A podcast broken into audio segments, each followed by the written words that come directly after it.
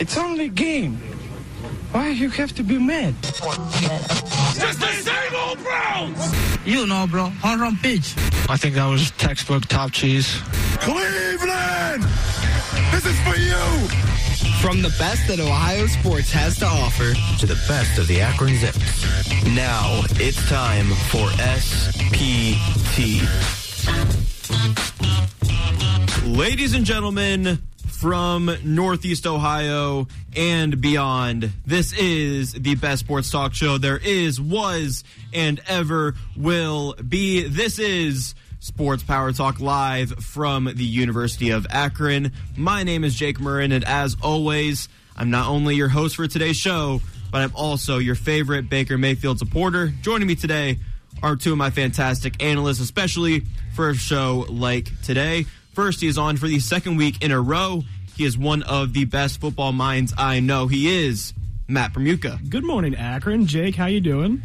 Doing good. I'm, I'm excited for the day. You excited for the day? I am very excited for the day. I think we're going to get along better today. I do too. Because Jake is in a Nick Chubb jersey today. Orange looks way better on you, man. I got to say, really compliments your beard. I appreciate you, man. I appreciate you wearing you. the Myles Garrett. Of course, brown he's, jersey. he's going to break the sack record today, franchise hopefully. sack record. Yeah, hopefully that will be the case. And my second analyst, he is one of the most entertaining members of WZIP Sports. You know him for his widow teams of all sports. It is Marcus Anderson. What's up with it? And what jersey are you wearing, Marcus? I'm wearing a Rams jersey. It's a classic Eric Dickerson. Uh, 1984, the year he set the all-time rushing record, 2,105 yards. Rams got to bounce back today, by the way. That was that's one of the coolest jerseys I've ever seen. Every time nice, I'm on man. with you, like the first time I was on with you, you had like a throwback Ty Law. Yeah. I forget what you were wearing the other time, and now you have throwback Eric Dickerson. It's like, oh my gosh. Oh yeah, dude, you already just, know my favorite football player of all time. It, yeah, him and Barry Sanders. Just it's it's incredible the collection you have. It really is one of my favorite parts about working with you. It's just what's he going to wear this week? Thanks, man. Yeah. I love to see the NFL jerseys because it is NFL season. The NFL was back last week, and we're rolling on this week with week two of the National Football League.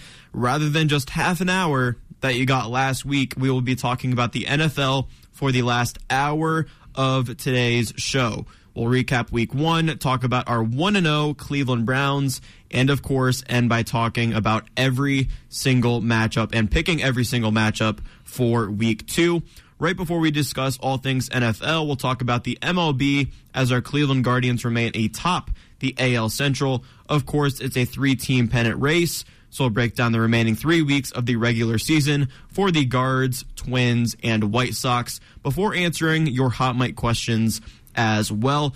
But first, we'll kick off today's program by talking about week three of college football. We'll do winners and losers in a matter of moments. But let's talk about our very own Akron Zips and their game yesterday against 15th ranked Tennessee.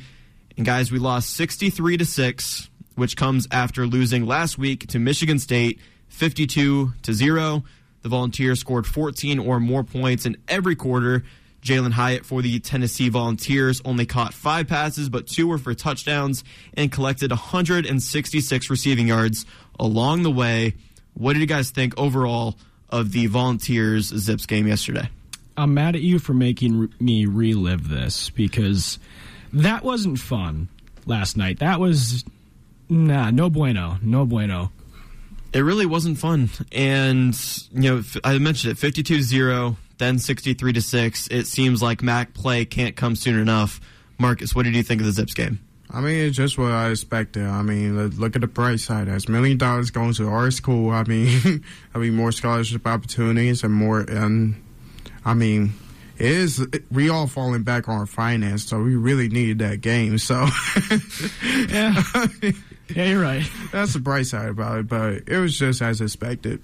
yeah, for sure. For me, you know, Akron was penalized a lot and looked undisciplined out there too uh, offsides and pass interference on defense, false starts and holding on the offense. We also had to call two timeouts on offense in the first quarter. I knew that Tennessee had that stacked crowd, but at the same time, uh, good football teams shouldn't have to do that. And unfortunately, I think the Akron Zips are just not a good football team right now.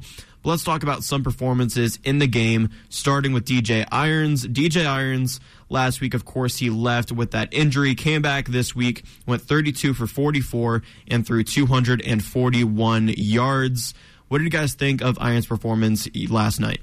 Uh, first off, I was I was surprised he was back so soon. I, when I watched that injury last week, I was you know holding my breath and I was very prepared for the worst. So to see him out there last night, great job, DJ. Hope you're feeling a lot better, man, because you're you're one of the lone bright spots on this team that gives me hope. You know, he was very efficient last night. I think what seventy three percent completion percentage. You know, a, a, rare spot of efficiency on this otherwise. Uh, weak Akron Zips offense. So, yeah, absolutely. DJ Irons, it was great to see him back out there. And like you said, we hope he's doing okay, but he did take some hits last night and got back right up from them. Marcus, what do you think of Irons? Uh, Irons, he did a pretty good job. I mean, went 32 43, uh, 300, over 350 yards passing. I mean, it was still a decent day for him. Uh, he and I give a props to that, like playing with the injury, playing playing hurt throughout the whole game, and especially against an SEC opponent. I mean, like I mean, it's giving more props for coming out that game alive. I mean, yeah, That, that, took some cojones yeah. to uh, come in off an injury against an, a, a ranked SEC team and just stand in there and just not care. Yeah, so overall, I'll know. say a great day for him. Him and Shocky John Louise. Uh, he went for 175 yards through I mean, Pat, I mean, receiving with like nine catches. So, yeah, those are only two bright spots on the team as of right now. Yeah, Shocky Jacques Louis, he had a tough week against Michigan State. Bounced back yesterday with nine catches and 103 yards. And something I'd like to add as well it's hard not to put up a good stat line when you have over 35 minutes of possession in one game, especially when a lot of those minutes are in garbage time. So seeing that, you know, DJ Irons didn't have any uh, interceptions and unfortunately didn't have a touchdown, but throwing over 240, having a good completion percentage, not too surprising there. Unfortunately, we was only able to put up six points on the board. But what I boiled that down to, at least, is the running backs and the offensive line. The running backs only 22 rushing yards last week against Michigan State. This week, five different players had rushing yards, but combined for 35 yards. The offensive line terrible as always. There was a drive in the third quarter where Irons was sacked three times in a row. Easily the worst part and weakest part of the Akron Zips football team this year. What do you guys think of our running game, the lack thereof, our running game, and our offensive line that just leaves so much to be desired? You gotta hope that improves, and I don't know how it could get much worse than what it is. So, I mean, it, you can only go up from here unless you quite literally can't rush the ball for 35 yards a game. If you can't rush the ball for 35 yards a game, something has gone terribly wrong, and you need to reevaluate everything you are doing within the program. You know, it's it's really unfortunate to just watch DJ Irons just get obliterated every drop back because every drop back you're holding your breath. It's like, okay, just get the ball off. Can you get the ball off? And then if he can, it's probably a completion. But if he can, it's like, okay, is he going to stay down again? Please get up, DJ. One of those situations. This yeah. sure makes me wish that we still had Teon Dollard. It makes, it makes me miss him a lot more now, but without running game, I mean, there's no chance of us just winning another game for the rest of the year, honestly.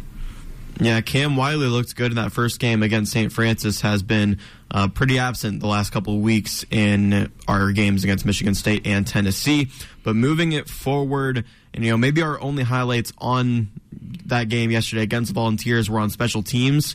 If you missed that play, our punter Noah Getman faked out that defender. I saw that. Pat oh, McAfee yeah. tweeted something about that. I yeah, think. Yeah, that was slick. that was, that was that pretty was slick. slick. and then uh, Noah Perez hit his first career field goal from 35 yards and was two for two on field goals in the game. So good for him. But those were the only six points we scored. The opponent scored 62 points. So nothing really to take away from that, really. But moving on forward, next week at 6 p.m., we go on the road once again to play Liberty, who is two and one. The Flames are two and one after beating Southern Miss in OT in Week One, 29 to 27.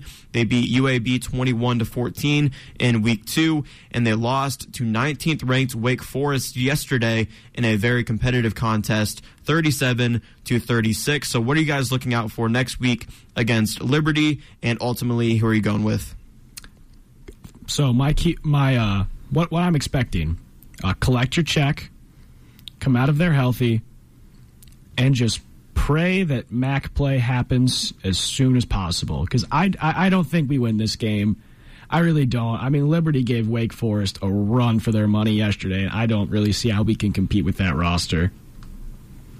Yeah, I completely agree. This feels like a game where the Zips could get back on track. Of course, our only win came in our first game against St. Francis in overtime, but that was week one.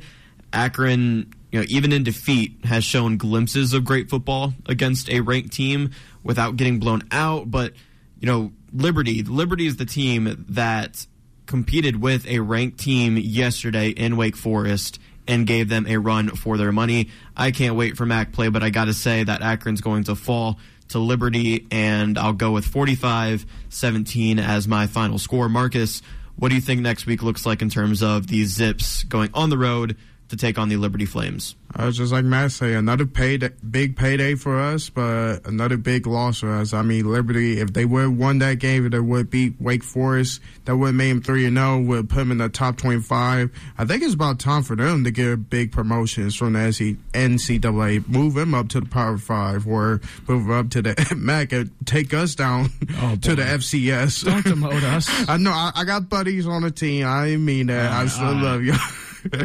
but I mean, it's a, looks like another big loss for us. Yeah, can we just score an offensive touchdown? Because we haven't scored a TD since the St. Francis game. So that's what I want to see. I want to see us cross the goal line just once. Yeah, just once would be nice. Whether that's DJ Irons through the air or who knows who would run it, but somebody get in the end zone. As long as the, as long as the men in the striped shirts throw their arms up just once for the zips, I'll be happy. yeah, for our team and not the other team. You're right there. Uh, so that would put us at one and three if we lose to Liberty. And I miss the days where Logan Congrove thought the Akron Zips were going to go eight and four this season. Yeah, I, I, I don't know what he was thinking. Uh, I love the blind optimism, but when you're actually living in the reality where the blind optimism's not real, kind of hurts.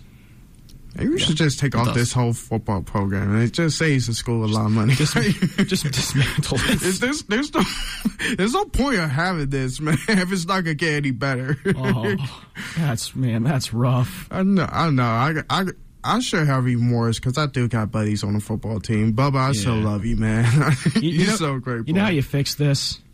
Bring back the rubber bowl. Yes. That's how you Yeah. fix Yes. this. That'd be Who great. doesn't want to play a football game right under 241? I know I would certainly love to be there. I sure miss that. Yes. Yeah, that would be great. And we're being really critical, but we have to say we are coming off of two tough games against ranked opponents. Hopefully, the road gets easier along the way this season.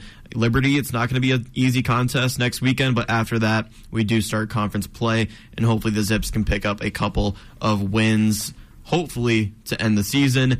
And, you know, at least we have basketball. You know, at least we have the men's basketball team. At least the Toledo Rockets was giving Old State a little bit of a fight. Oh boy. Yeah, in the, maybe the first quarter. yes. You can't say they were Yeah, giving at least Ohio that's State a fight with the final score of let up 77. 70 yeah, that, that's not much of a fight. I mean, they had some good offensive plays here and there, but other than that, it was all Ohio State. And we'll maybe get to that here because it is time for my favorite segment in terms of college football every single week. It's time for winners and losers of week three of the college football season. Marcus, I want to hear from you first. Give me a winner. Do you have Ohio State or maybe some other winners in mind? Oh, oh, my winner is Georgia, and my winner is um, winner is Georgia. Texas A&M. No, Texas A&M is my winner for this for this week because I mean for them to bounce back from one of the biggest upsets last Saturday. I mean, usually teams will just still throw on a loss like that and and they just dump the season, but not them. I mean, for I was rooting for Miami. I thought the U was gonna be back, but Texas A&M they show me otherwise.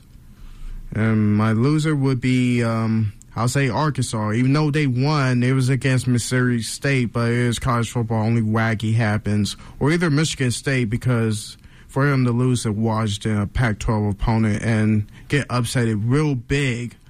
I mean, yeah.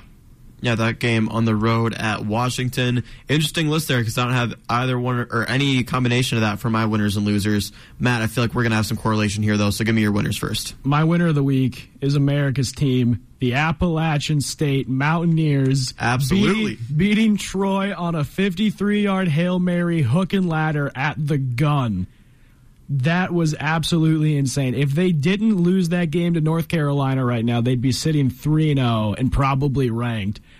I just I, love seeing that little mountain town just get just I love their celebration videos. It's my favorite thing to see. Absolutely. They upset Texas A&M a week ago. They were down 28-26 to Troy with 2 seconds left in the game. You mentioned that absurd Hail Mary, Hail Mary pass to end the game and win the game for Appalachian State. And Appalachian State, they're America's team right now. Oh yes, definitely. I think everybody has a stake in Appalachian State right now, and everybody is actively rooting for this team to win as many games as they can this year. And I absolutely love to see it out of Appalachian State.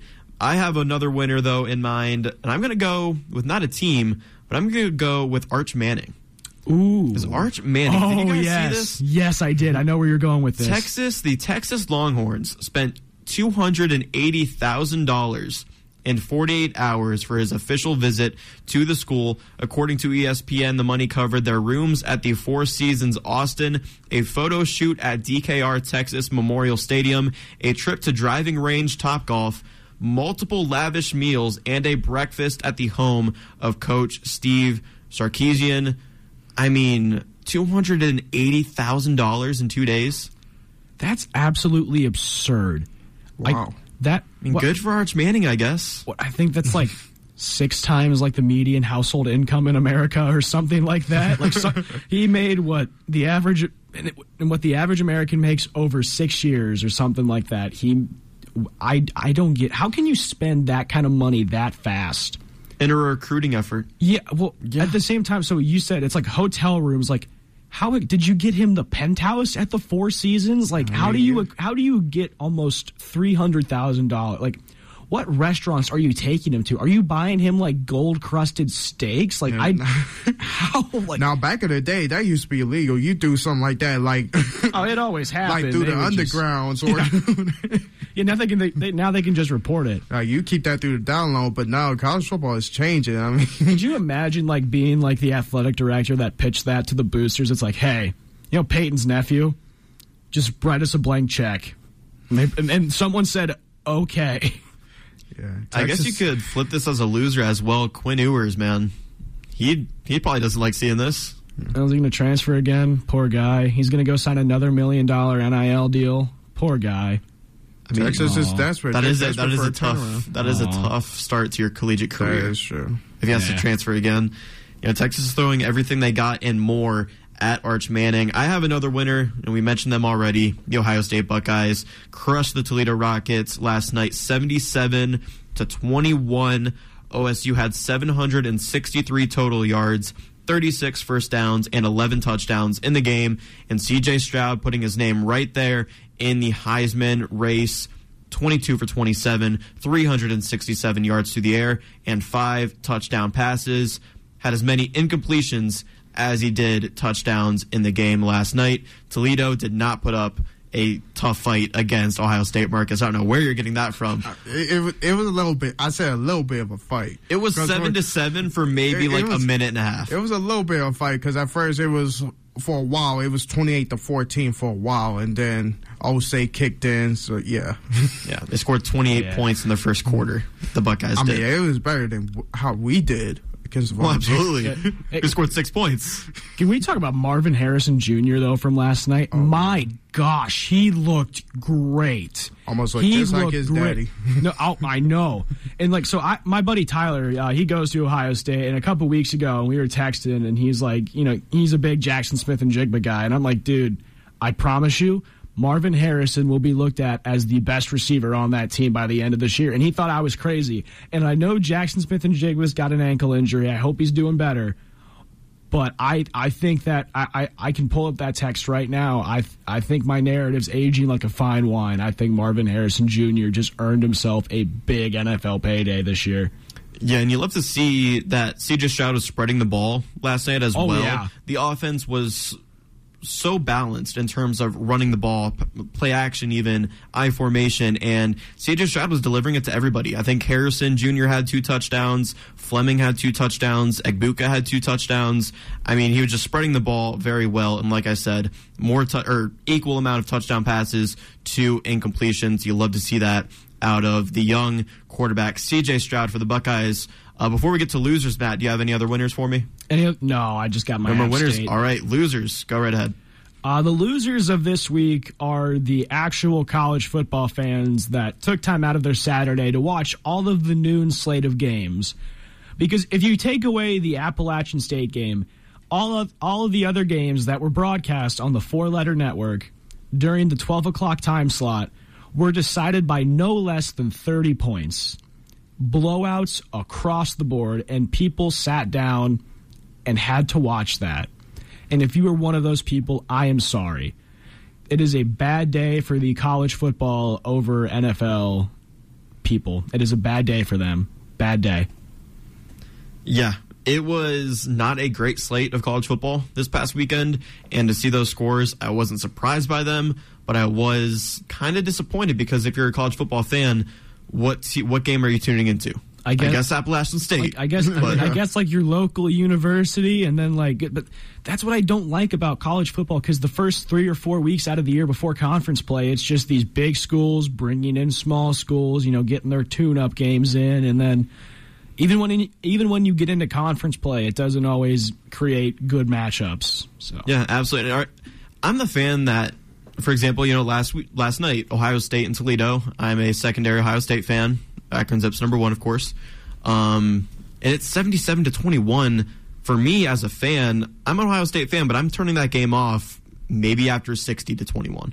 yeah, To me, when it gets that much of a blowout, and when CJ Stroud is out of the game, I don't really care that much. yeah. Sorry, Kyle McCord. You're, Right. You're, What not, does- you're not getting our viewership. What does 63 to, to 21 do for me? Not, not much. I mean, I'll take 63 to 21. 77, sure, that was just the final score. When you get scores like that, it's like when you're playing like NCAA, you just hit sim to end. Like you don't hmm. want to watch like the last like seven minutes of football where there's just going to be like you know run play, run play, maybe a short pass on third and five, run play, run, and it it just gets annoying. I mean, it's pretty much they probably just doing those schools a favor, or those schools just doing its school a favor. You know what the you know how the athletic directors are of those Oh, yeah. smaller schools. It's almost like that mayor in that movie Jaws. Uh, he knows there's sharks in the in the water, but he just sends them.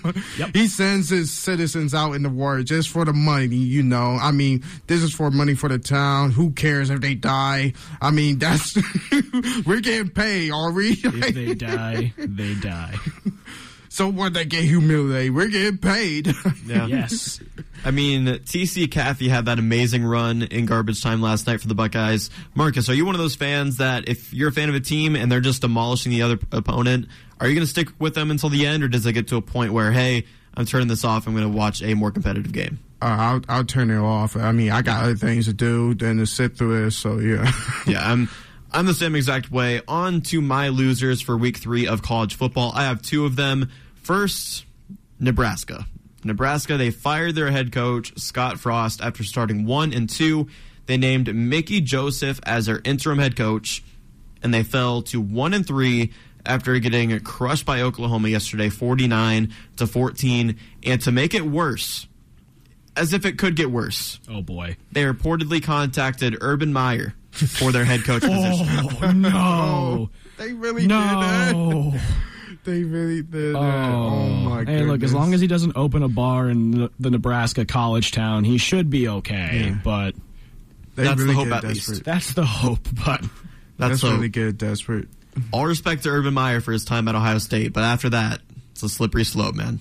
uh, I don't know if I can second the respect to Urban Meyer after you know the uh, all the scandals Well, he's been embarked Right, on. I'm saying during Ohio State. yeah, even then, I know, there his was wide that- there was receivers coach. Yeah, no, no, no, no, no, no. I'm yeah, Yeah, it's been a, a tough end to his career. yeah. I'm not. I'm, I'm not an Meyer. Urban Meyer guy. If you can't tell. That's fair. Well, you're not even an Ohio State guy. No, so- but like very anti Urban Meyer. I mean, like I liked Ohio State more after they promoted Ryan Day. Yeah, that's fair. I'm a big fan of Ryan Day as well. My second loser is the UCLA Bruins for their attendance yesterday. They're playing South Alabama yesterday at the Rose Bowl. Oh boy. Attendance was apparently low because the drive from UCLA to Pasadena isn't great. And apparently, students at UCLA don't start school until next week. Wow. So lucky Good for them. Lucky them. We're about to start week five here at the University of Akron. So good for you, UCLA. But I'm they're probably going to go to school till what the end of December? probably mean- close to Christmas. I'd imagine. Um, anyways, regardless, you know, pictures of the stands are absolutely embarrassing. Oh, it's set. Did you see what Troy Aikman said about it? Yeah. Yeah, Troy Aikman said they need to put a 30,000 seat stadium on campus, but then he said even even if they do that, fans probably won't show up until they improve the quality on uh, on the football field. I my gosh, that was that was something. Yeah, it really was. And to make it even worse, the scene in the UCLA locker room afterwards. Did you see that, Matt? I did not see that. What happened? The locker room afterwards, you would have thought the Bruins won the Rose Bowl, like the actual Rose Bowl. Against South Alabama? They were going insane in the locker room, throwing water bottles, dancing, going mad as if they just won What was the Rose final? Bowl. The final, they beat South Alabama by one point. Oh boy. That's embarrassing. Oh, That's how, embarrassing. how the mighty have fallen. Man. you still celebrate like that. Oh. They beat South Alabama by one point in front of no fans and proceeded to go insane in the locker room. Maybe they were celebrating that there were no witnesses to that uh-huh. abysmal Yeah. performance. I'm going to say that's my biggest loser for week three of college football. And that will wrap up our college football discussion on today's show. Might come back up if you have any hot mic questions relating to college football. But when we return from break, baseball will be the subject as the Cleveland Guardians find themselves atop the AL Central in that three team pennant race for the AL Central. Everybody has Guardians fever right now. We'll start with player of the week, get into our Guardians, and answer your questions on Hot Mic. Coming up next on Sports Power Talk 881 WZIP.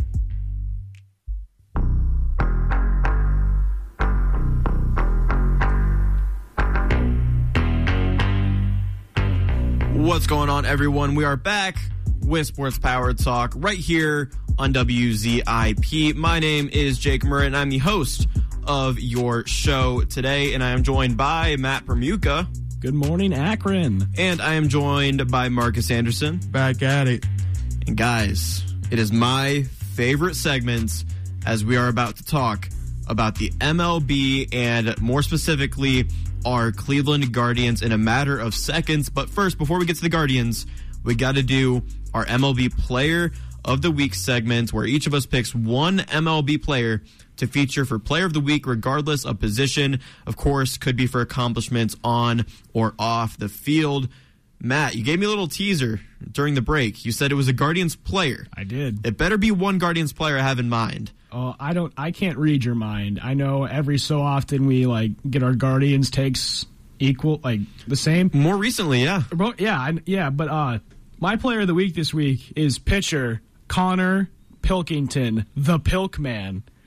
Getting, called up for Akron. He made two starts this week. In those two starts, he only allowed four hits overall, nine strikeouts through those two starts, and even last night he pitched five and two thirds shutout innings until that eighth inning blunder. So the Pilk Man is my player of the week. I mean, I respect it, but at the end of the day, of course, his performance was fantastic, maybe the best of his season so far. Yes. But at the end of the day, his performance did not really matter because of that you, eighth inning. you can't blame him for that. He, Well, he- of course. he got you. He got you to the sixth inning, up four nothing, and then your uh, your bullpen blew that game. yeah, of course. He put us in a position to win the game, which Easily. ultimately was he what put mattered. us in the position to win the game easily. Run support and six, nearly six shutout innings. Your win probabilities through the roof. Yeah, but the man that should have been your player of the week from the Guardians was the man who drove in many runs yesterday. I, Had I multi-hit games in both games. nine yesterday. hits yesterday. I know who you're going with. I don't. He's not. He's not my player of the week actually. What? But he should have been yours. Okay, you know, sorry, Amed Rosario. I'm sorry, but give give him Ed Rosario some respect. but the Pilk Man is so much more fun to say. Fair enough, man. Pilk Man. It's good radio, I guess. Marcus, give me your player of the week before I reveal mine. That is not a Guardians player. Oh, it's not a Guardians player, but without a doubt, is Ronald Acuna for the Atlanta Braves. I mean, he's. I mean, you could thank him for the two-game winning streak for the Braves. You could thank him ride the Braves on the heels of the New York Mets for the National League for the National League division race, and also, I mean, for him accounting for four runs yesterday against the Phillies, and then the day before hitting the two-run home run, and he's the reason why the defending world champions are in contention for maybe another title. All right, Ronald Acuna, the pick for Marcus. I'm going with Yordan Alvarez from the Houston Astros. It pains me to say that, but he's had a great season, hitting over 300, over 35 home runs as well. He's kind of been overshadowed by Aaron Judge and Shohei Ohtani for AL MVP. Both of those guys, of course, having insane years so far, definitely deserving for the AL MVP race. But back to Alvarez, his past seven games, he's batting over 500 with six home runs, including a performance on Friday night where he hit three home runs in only five innings, and it was the same night that the Astros clinched a playoff spot. I hate giving the Astros any type of love here on Sports Power Talk, but when Yordan Alvarez is going off the way he is, I got to give him my player of the week. Special shout out to Amed Rosario, though.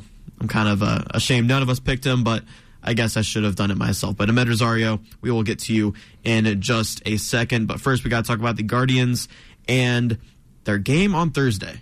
Yes. I mean, we can skip right past this, but I, I want to mention it a little bit. It was against the White Sox. Of course, it was a makeup game, just one game against the White Sox, and we lost 8 to 2.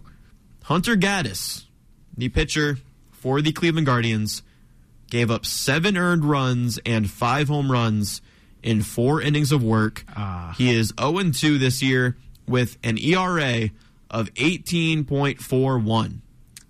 wow. Wow. That is My oh my. okay. Other than that, guys, How, how do I like how do I respond to that? Like when you read an like a, when you read a stat so abysmal, like how how do I pivot off of that, Jake? I mean, it only is in two starts this year. But like my jaw's on the floor. Like yeah. we're gonna have dead air because I'm in shock. Yeah, nearly an 18 and a half ERA, 0 2 record for Hunter Gaddis. I knew as soon as he was a starting pitcher against the White Sox, it was not going to go our way. Unfortunately, in a game that would have been great if it went our way because the White Sox are right behind us in the AL Central. Of course, you know, people were critical of Tito's decision to put Hunter Gaddis as a starting pitcher for this game and move everybody back, but in hindsight, it made sense because you give all the rest of your pitching rotation an extra day. And that's what really matters. Didn't they scratch McKenzie for that start, or was I am I wrong there? It was initially McKenzie. Okay. And they moved They just- McKenzie. yeah, they moved him back a day. Okay, yeah, they I- moved Mackenzie Bieber back a day. I remember. I remember Series. Guardians Twitter was having a bit of a freak out uh, because McKenzie was was bumped. So Yeah, and I, I had the same sentiment at first because I was pretty upset seeing, yeah, we have that one game against the White Sox. If we can get that game, that would be great for our position in Right. the AL Central. And then you see Hunter Gaddis take the mound for the Guardians to start the game, and your confidence just goes right to the floor Yeah. as soon as you see him out there. But like I said, hindsight, we're playing great against the Twins, and McKenzie and Bieber did what they did. Let's talk about that Twin series right away from the Chicago White Sox game on to better and greater things here. The Minnesota Twins series with the with the Guardians right now. We won four to three on Friday. We mentioned McKenzie's name, had eight strikeouts in seven innings, mm-hmm. giving up three earned runs, and again, put the Guardians in a position to win this game. yes, he did. And the Guardiac kids do what they do best, man. Yeah. RBI singles from Straw and Rosario tied it up, and that wild pitch, man. That, That was wild absolutely pitch. that was absolutely insane. Who who didn't think we were going to win a game this year off of a wild pitch off the catcher's foot where Ernie Clement runs 180 feet and beats the tag? Usually who didn't who didn't on think the other end of things like that. Yeah, Jhoan Duran's wild pitch in the eighth allowed Ernie Clement to score from second base for the win. You gotta love the worst defensive catcher in the league, I love it. Gary Sanchez. I take back. I take back everything I've said about Austin Hedges because he would never do that. yeah, one thing that you can't slam hedges on is his defense. Yeah. You can slam him all day on his offense. I think he's still batting under 200. He's still terrible at the plate, but he would not allow that. Yeah, and that's all that matters. And the Guardians won four to three. And again, just the Guardians doing what they do, win by one run in comeback fashion this season, especially against the Twins. We're notorious for doing that. Yes. against the Twins this year. I was at that game reporting for WZIP Sports when. Uh, Andres Gimenez hit that walk-off home run in the ninth That was inning. so you love to see that as well against the Twins. And then yesterday afternoon, the first game of a doubleheader, we won a five to one. And can we talk about Shane Bieber? Yes. Shane Bieber, Please. looking like the Cy Young that he is, only gave up one earned run on four hits in eight innings pitched. Had many low pitch innings, including a five pitch inning in the seventh inning. Insane. I mean, So Shane Bieber. bro. Oh. Criminally underrated. Bieber fever, yeah, Beaver. Oh my god, I can't speak. Beaver. Bieber fever is Yeah, back yeah. just in time for the playoffs, man. Perfect, perfect. I love it. Yeah, absolutely. Love to see what you saw out of Bieber there. Anything else for me on the first game yesterday morning? I liked watching the Minnesota Twins just become demoralized. Like I know, like part of my gripes about baseball because there's so many games, you don't really see players throw that much emotion into uh, what happens during just one game. But you could just tell that after the first game Saturday, they were done for. They just looked broken, and it was just as as a rival team. That was great to see. Yeah, you'll love to see it.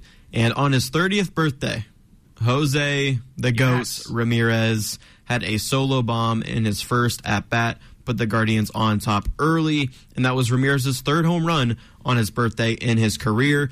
Amed Rosario went four for five with two RBIs, and Steven Kwan and Oscar Gonzalez also had multi hit games. You love to see that from the rookies on the Cleveland Guardians. And then let's get into the game last night. That marathon, The game that oh, went 15 innings. the marathon. It saw two seven inning stretches because there was a 14th inning stretch. Yeah. Wait, did they do the hot dog race for the 14th inning stretch? Did did Mustard finally win a hot dog race? That would have been funny if that was the one instance where he won. Dude, they sent Mustard down to the minors. Yeah. He's back. But anyway, you were saying We won 7 to 6 last night. Yes. In a 15 inning contest. And you mentioned the Pilkman. Yes. Pilkington only gave up one hit in 5.2 innings of work and struck out six batters while doing so. I certainly wouldn't have predicted that from Pilkington in this start last night. Gonzalez double put the guards on the board in the first inning, and Amed Rosario. Yes, sir. Amed Rosario. Rosario. Three run home run in the fifth, blew it up. At that point, you know, I thought the Guardians were going to win this game as soon as Yeah. I saw the score four to zero. Right when you when you like, when you go on Twitter, you were seeing everybody just saying we've broken the Twins, we did it, we did it, they're done for, and then um, I'll let you tell the rest. Yeah, I really thought we were going to win as soon as I saw that Rosario home run. In the game, went four and eight with four RBIs. In the doubleheader, went eight for thirteen with six RBIs. Insane. Via Sarah Langs on Twitter, he is the first Cleveland player to have two separate four-hit games in the same day since 1933. No way. since since wow. FDR. since 1933. Oh. I was going to include the player that did it last in this. Yeah. But I had no idea who he was because it was in 1933. Wow. Wow. But Amed Rosario doing some special things yesterday at the plates. 91 years. And then unfortunately, the eighth inning came around. Yeah. The eighth inning came around, and the Twins scored five in the eighth off of Hentges, Stephan, and Karinchak. Both teams scored a run in the 13th inning, a very dramatic 13th inning. Of course, Amed Rosario coming up in the clutch in the 13th inning as well. And with a Twins error in the 15th inning, Austin Hedges, Austin Hedges of all Austin- people, The unlikely hero. booking it, booking it to home plate with his hands up in the air. Won the game for the Guardians. He was able to score the game-winning run off of a ball that was hit off of Rosario's bat in the 15th Yes. inning. You love to see that. A very dramatic game last night. And credit to Shaw and McCarty as well in relief in extra innings, who didn't give up a single earned run. You love to see that from them as well. Do you have anything more for me on last night's game, the doubleheader? So- anything on the Guardians? You know the rule where it's uh, in extras, they start the runner on second. Yeah. After 12, just put the guy on third. put two put a- put a guy on second and third because like it was twelve thirty last night. I look I look at the clock and I'm like, I should not be watching baseball right now. it should have been over five hours ago. But man, that was a marathon and a half. Glad we won though, because if we didn't, oh, I would be feeling a bit different right now. And could you imagine if there was no Ghost Runner? No, stop. Would have been No. like the, there No. would have been a third seventh inning stretch. Well, no, no, no, no. Austin, no, because the ghost, no, because in that 15th inning, I thought the ghost runner, it was Clement. He got tagged out at third, right? I believe so. and then that- Hedges yeah, was on first. So that wouldn't have mattered. Because and then Jose, okay, then Jose advanced Hedges. Okay, so you know technically it wouldn't it would have ended in 15 regardless, but it would just would have been a more grueling process if it weren't for the Ghost Runner. But Yeah. if in the 15th inning, if Clement wasn't tagged out, would they have gotten Hedges out at first? oh, probably because I was a dribbler. yeah, Okay. it's another thing to think of. Oh well, they'd probably still be playing. yeah, they'd probably would still be playing right they'd now. Probably be bottom of the 37th. yeah, 11, So- 1143, couple hot dog races. the first ever triple header. Yeah, right. and then they have a game today at 140 as well to play. Same teams. Who knows what they're going to look like today? Uh, Marcus, anything for me on the doubleheader before we get to the upcoming week for Guardians baseball? I mean, it was amazing win for the Cleveland Guardians. I mean, they're showing more and more they could be contenders, maybe. But I want to put a hole in that. I just want to say it was a great win. Go to 15 innings. Usually we'll be on the losing side of that. We usually will give away games like that. We almost did, but we bounced back. Hopefully it, it could continues today. I. I'm likely sure it won't. I mean, I'll be exhausted after a game like that. 15 innings, a double header. I'll be exhausted after a game like that. So, yeah. yeah. 24 total innings. Oh boy. 24 total innings. Today's game, though, Cody Morris takes the mound for the Guardians. He's 0 1 with a ERA below three in 9.2 innings of work this season, and he's going to take on Joe Ryan, the starting pitcher for the Twins, who's 11 and 8 with a 3.83 ERA. That game with a first pitch at 1:40 p.m. Morris's last outing only gave up one run in 3.2 innings pitched against the Angels, but Ryan's last outing, seven no-hit innings with nine strikeouts over the Royals in the best start of his young career. So, guys, who wins today's game? Jake, I'm going to be completely honest. I'm going to be watching the Browns, so I really don't care. But homerism, the Cleveland Guardians, because the Twins are broken, we're going to sweep them. Fair enough that you're going to be watching the Browns, but not fair enough that you don't care. Well, we mean they're out. They're pretty much out of the. They're, they're they're out of the race at this point. They're pretty much out of it. Minnesota. Yeah, but the Guardians still need some wins. Well, they're going to win today, so it doesn't matter. Well, hopefully, but you should care if they win today. I'm going to be happy when I get the notification on my phone at like 5:30, but I mean like I'm going to be my eyes glued to the Browns and my fantasy teams. If I'm going to be all, I'm going to be completely transparent with you, Jake. I I'm talking to you like I'm, I'm looking you in the eye and I'm telling you this. I appreciate the transparency, but still, you should support the Guardians, even though I it's did. I stayed NFL up till 12:40 to watch a 15th inning baseball game, Jake. Good, good. That's what you should do. Uh, Marcus, are we winning today's game? I mean, of course, I guess it's unlikely not, but win or lose, I mean, they got the division sealed. I mean, I'm with Mac today. I, I'm with Matt on this on his side. I, I mean, win. I'm focused on the I win. Browns. I mean, they got the division sealed. They got the AL Central sealed. It's all theirs if they win or lose today. It's all sealed. They've proven that they're the winners of that division. I mean, this is a division equivalent to the NFL's NFC East. So, I mean, this is, Don't bring that up. Let us have this moment, it's not- We're the best. I, I'm, All I'm, I'm hearing have, is negativity out of Marcus I'm, here. I'm gonna have some remorse. I'm gonna have some remorse. It was a great win. They proved it. They got this division sealed. But I don't know about that. You, like, the White Sox are only four and a half games back, and we play the White Sox three games this yeah, the, week. you gotta Don't admit. the- spoil our next segment. I mean, you gotta admit, Chicago being mediocre right now. I mean, there's honestly no chance Well, with them I'm- the way they're playing I mean, lately. So Their manager belongs in a retirement home, and I think that's probably why they're still trailing us by four and a half. Tim Anderson, one of them, is the most overrated player in all that major league. I mean, there's no chance they catching up to I us. don't know if he's overrated. He's had some injuries this year. He, he always he's- been overrated. I never, s- I never thought of him as an all star. Honestly, Oh, wow. I think he batted over like 320 last year. never thought of him as a all star. He's batting oh. over 300, but I he's not yeah, an all star. This is going off the rails. I love it. I love this so oh, much. Oh man, I'm having fun. Yeah, I don't think this division is locked in any way, but in terms of today's game, we have the Twins number recently. We beat them eight times in a row.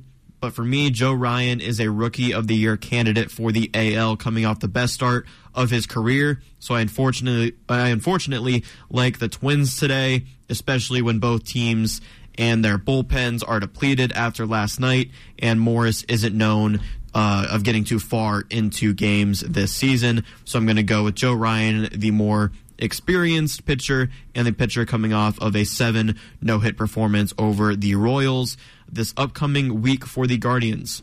We have one game tomorrow against the Twins, a three game series at Chicago, and a three game series in Texas against the Rangers. We're 12 and 5 against the Twins this year, 9 and 7 against the White Sox this season, and 2 and 1 against the Rangers looking to win that weekend series in Texas, of course. In an AL Central standings update, we've mentioned it. The Guardians sit atop. The AL Central, White Sox four and a half games back, and the Twins in third place, now seven games back Ooh. from the Guardians, one game shy of 500 on the year. But I wanted to break down these schedules for all three teams before we get into Hot Mic real quick. The Chicago White Sox, including their game today against Detroit, that first pitch coming in about 12 minutes. If there's any score updates, we will give you that score update in the last hour of today's show. But including their game today against the Tigers, they have 16 games left this year. Three games against the Guardians, four against the Tigers, three against the Padres, and six against the Twins for Minnesota, including today's game. They have 17 games left this year. Two games against the Guardians, of course, three against the Royals, three against the Angels, three against the Tigers, and six against the White Sox. And then for Cleveland, including today's game, they also have 17 games left this season. Two against the Twins, of course, three against the White Sox. Three huge games against the White Sox, if I might add. Yes. Three against the Rangers, three against the Rays, and a nice six game homestand against the Royals to end the year. Ooh, wow. So, based off these schedules of the top three teams in the AL Central, who do you guys think has the easiest remaining schedule and the easiest path to the postseason out of the AL Central? I mean, this is the, this goes to the Twins. I mean, you got the Guardians playing the Rays down the stretch, and then you got the White Sox playing the Padres down the stretch. I mean, compared to those two, the Twins they really have not really one uh, playoff contender or even a title contender on their final stretch of the schedule. I mean, but I still say the Guardians got this. I still they say the Guardians can seal up the AL Central. So yeah, I don't hate that pick. The Twins. It depends what Angels team shows up. You know, the three yeah. games against the Angels, they have those th- the series against the Royals and the Tigers. Minnesota probably wins those series, but against the Angels, hopefully the Angels show up in that series, and then of course three series or two series, six games against the White Sox left to go in the Twins schedule so far. So those will be competitive games. You you got to think, uh, Mark or Matt, excuse me, Matt. Uh, who do you think oh, has the easiest schedule, easiest path to the AL Central pennant? I gotta say the Cleveland Guardians. I, that, that, six game stand against the Royals at the end of the season. I that's just gift wrapping you this division. And right now, so there's a Twitter. I forget the uh, Twitter account, but they do like basically the Guardians magic number, which is currently at 15. So we need a combination of 15 Guardians wins and 15 Twins and White Sox losses to clinch the division. Right now, we just need to get 15 more of any any combination of a Guardians win, White Sox, or Twins loss, and the division's ours. Yeah, that it is. Personally, I think the Guardians actually have the easiest remaining schedule among the top three teams in the AL Central, and I say that for two reasons. One, I already mentioned that. I already mentioned it. They have that cushion to end the season with a six-game homestand against the Royals. So even something goes crazy these next two weeks, right, and we're in second place in the AL Central. Hopefully, that's not the case. Yeah, but yeah. even if we're in second place, you'd imagine it. It would only be maybe two, three games back from a White Sox in first place, but having six games to end the year against the Royals while the White Sox are going up against the Twins to end the year, yeah, I'd still be pretty confident in that setting. And that's, I mean, that's assuming the barrel, like the, like the bottom of the barrel is going to fall out. Yeah. Like that then that I don't I don't see that happen. If the Cleveland Guardians somehow just collapse this week and just forget how to play baseball, then I'll be concerned. But at the same time, I don't see a reason why we shouldn't expect to win this division. Yeah, and we're playing lights out right now, Yes. showing the Twins Gold- exactly who we are. Gold Glover, Steven Kwan. Exactly. Love to see it. Love our rookies. Love the Cleveland Guardians.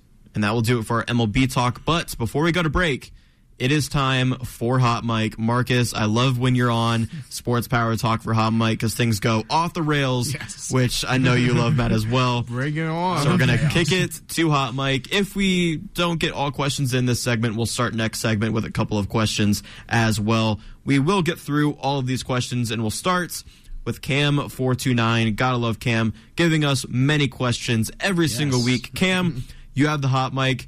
First question isn't really a question; it's a statement. Broncos country left wide. Oh, That is the message. poor from Jeff. Cam. Jeff Longville. I know I know you might be listening. You're the only Bronco fan I know, so my condolences there. Yeah, they paid Russell Wilson all that money, Yeah. and uh, Still might be the same old Broncos. timeouts, fourth and five. Why do you why what and what, why do you think it's a good idea to kick a 62 yard field goal for the win? Nathaniel Hackett had to be the he pro- most, oh, Nathaniel the Hackett- biggest idiot in America at the Hackett, time. he probably saw Cade York and he's like, "Oh, my guy can do that."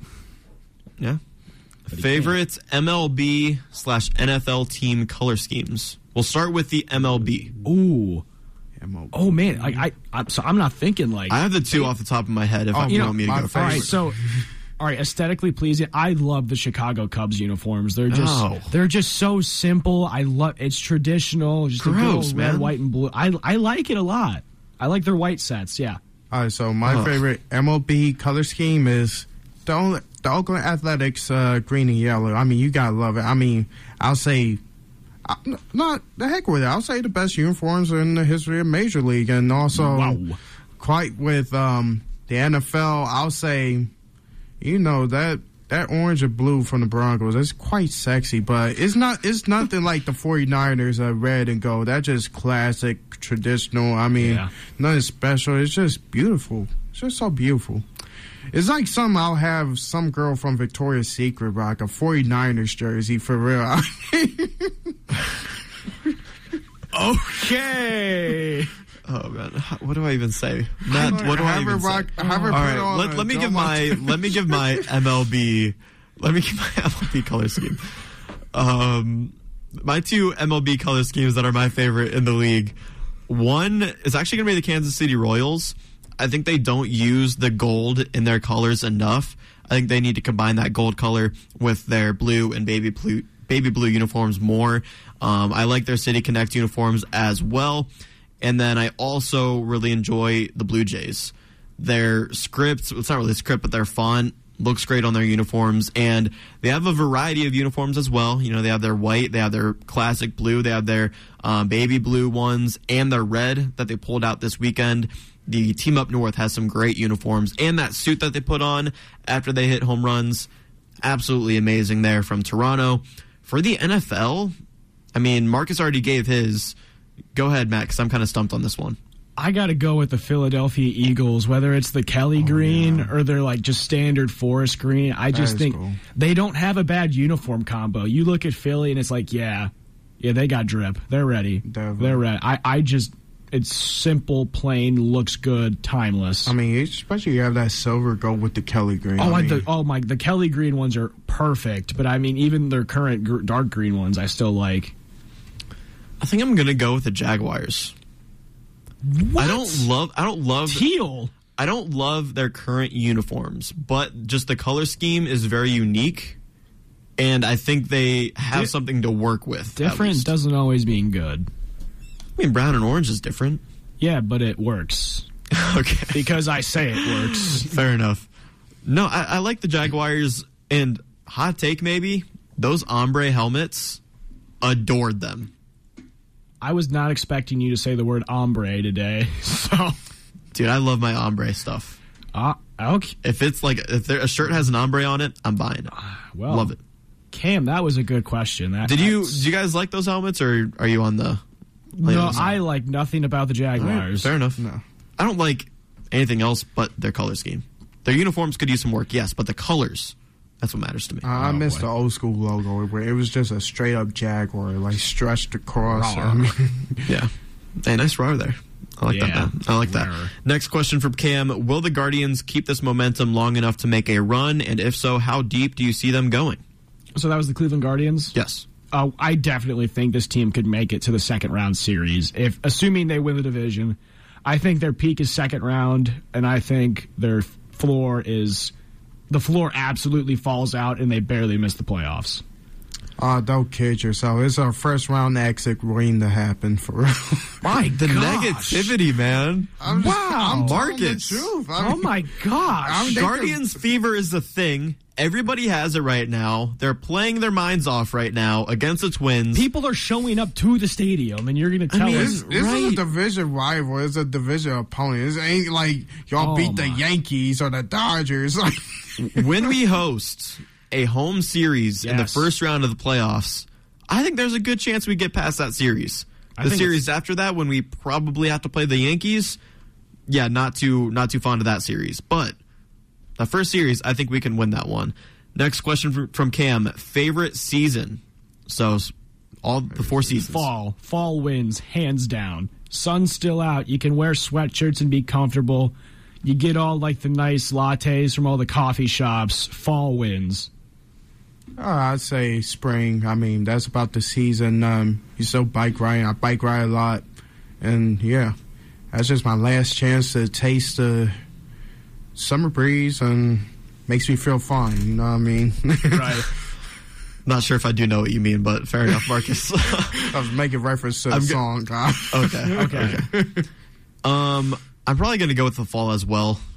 Pretty much everything you said, Matt. But I do think winter is very underrated. I don't like driving through snow either, No, but I I- do love the winter. You're right. You're right there. Uh, unless you're in California, winter in California, that's something else. Have you been? no, I have never been, but I wish I would. All right, fair enough, Marcus. Next question from Cam: Should sports let players use PEDs? Why not? Let's let's just. I want to see so many. You know how like you know how awesome it'd be to just have so many records broken. But I think after a while, like, wouldn't everyone just do PEDs and it'd cancel itself back out? I mean, it is becoming more like professional sports. I mean, college athletes are getting paid now. I mean, So they why can not? use steroids. they can No, si- I don't think. Yeah, I can sign an endorse an, an NIL deal with just some. And oh my gosh, that sounds I mean, amazing. Bryce Young just signed a deal with Beats by Dre. Like, yeah, but that's not steroids. Yeah, I don't it's think. becoming uh, more and more like professional sports. So why not? Oh my god! just be sprinkle on the Can we cupcake. can we like- come back to reality here? Sure. Professional athletes should not be using performance enhancing drugs. Can we just say that? All right, whatever. You can boo me all you Barry want. Bonds. Go ahead, do what you want. Uh, Roger Clemens. Justice for Barry. last question here from Cam before we head to break. Best sports bar and grill.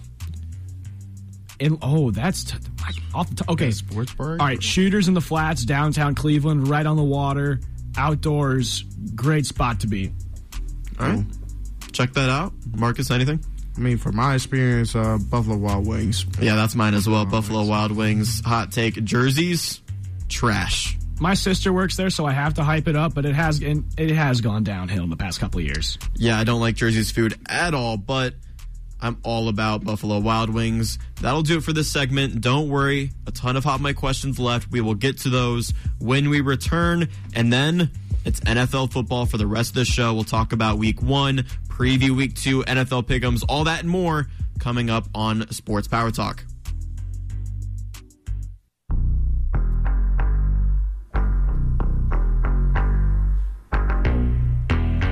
What's going on, everyone? We are back with more sports power talk, the best sports talk show there is, was, and ever will be. I am your host. My name is Jake Murrin, and I am joined by Matt Permuka. Hey guys, set your fantasy lineups. I'm talking to you, everyone in my family league. Set your lineups. You're in like seven leagues, right? I'm in seven leagues. It's I'm- ridiculous. and I'm the commissioner of my family league. And I know, like, I've got a couple, like, just some family friends that haven't touched their lineups all year, and it's just, I, I don't, I don't want them to lose that bad. Ultimate respect for you being in seven leagues, man.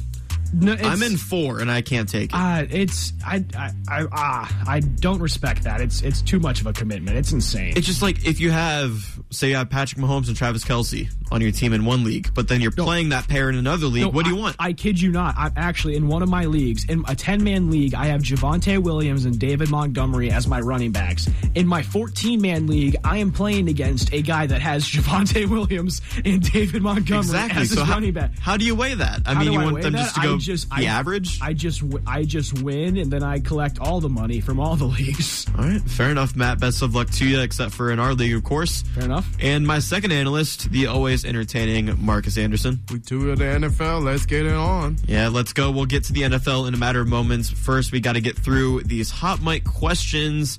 And the person with the hot mic right now is Aaliyah. She asks, of the 17 games the Guardians have left, how many do they win?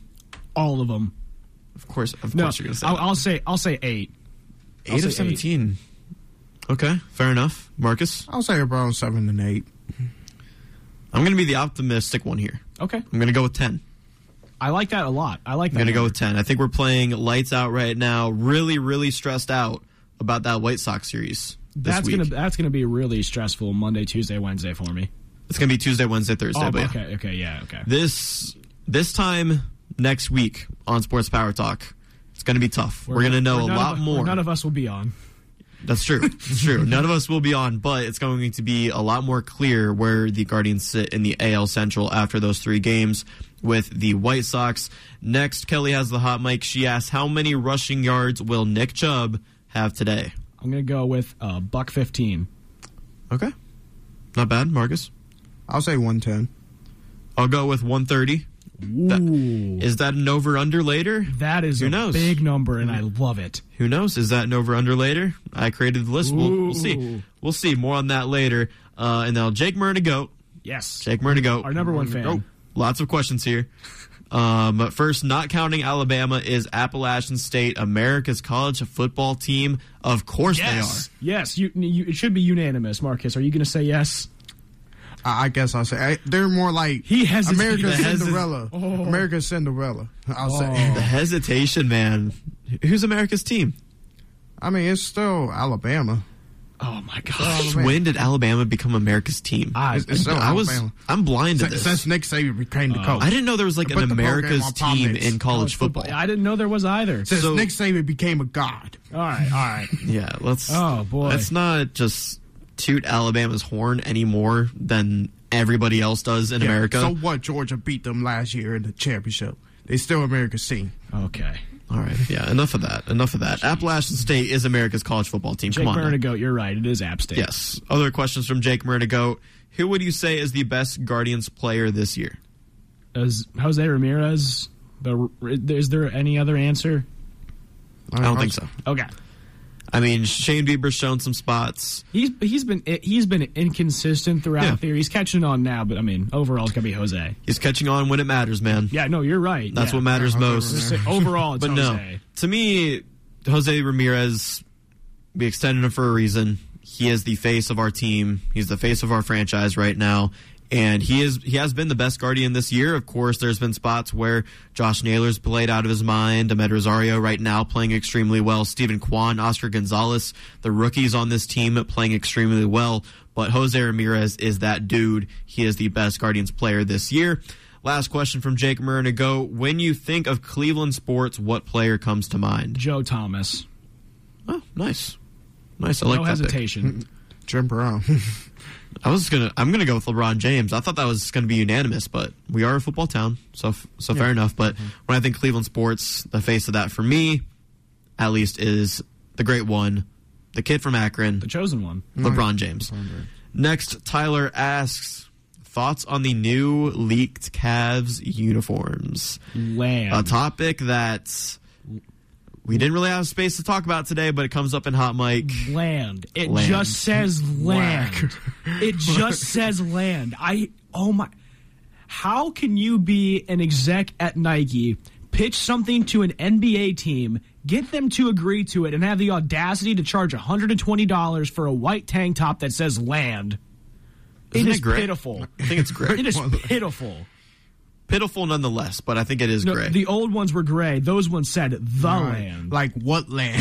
It's just land. it just said put land. What we're, not, land? we're, we're, we're the uh, we're the imperial we're the imperialist basketball team. We are just going after land. All right, and I That is- thought the David Bowie scheme ones was corny, but this is just whack. Gosh, yeah, I I kind of want to see an all gold uniform.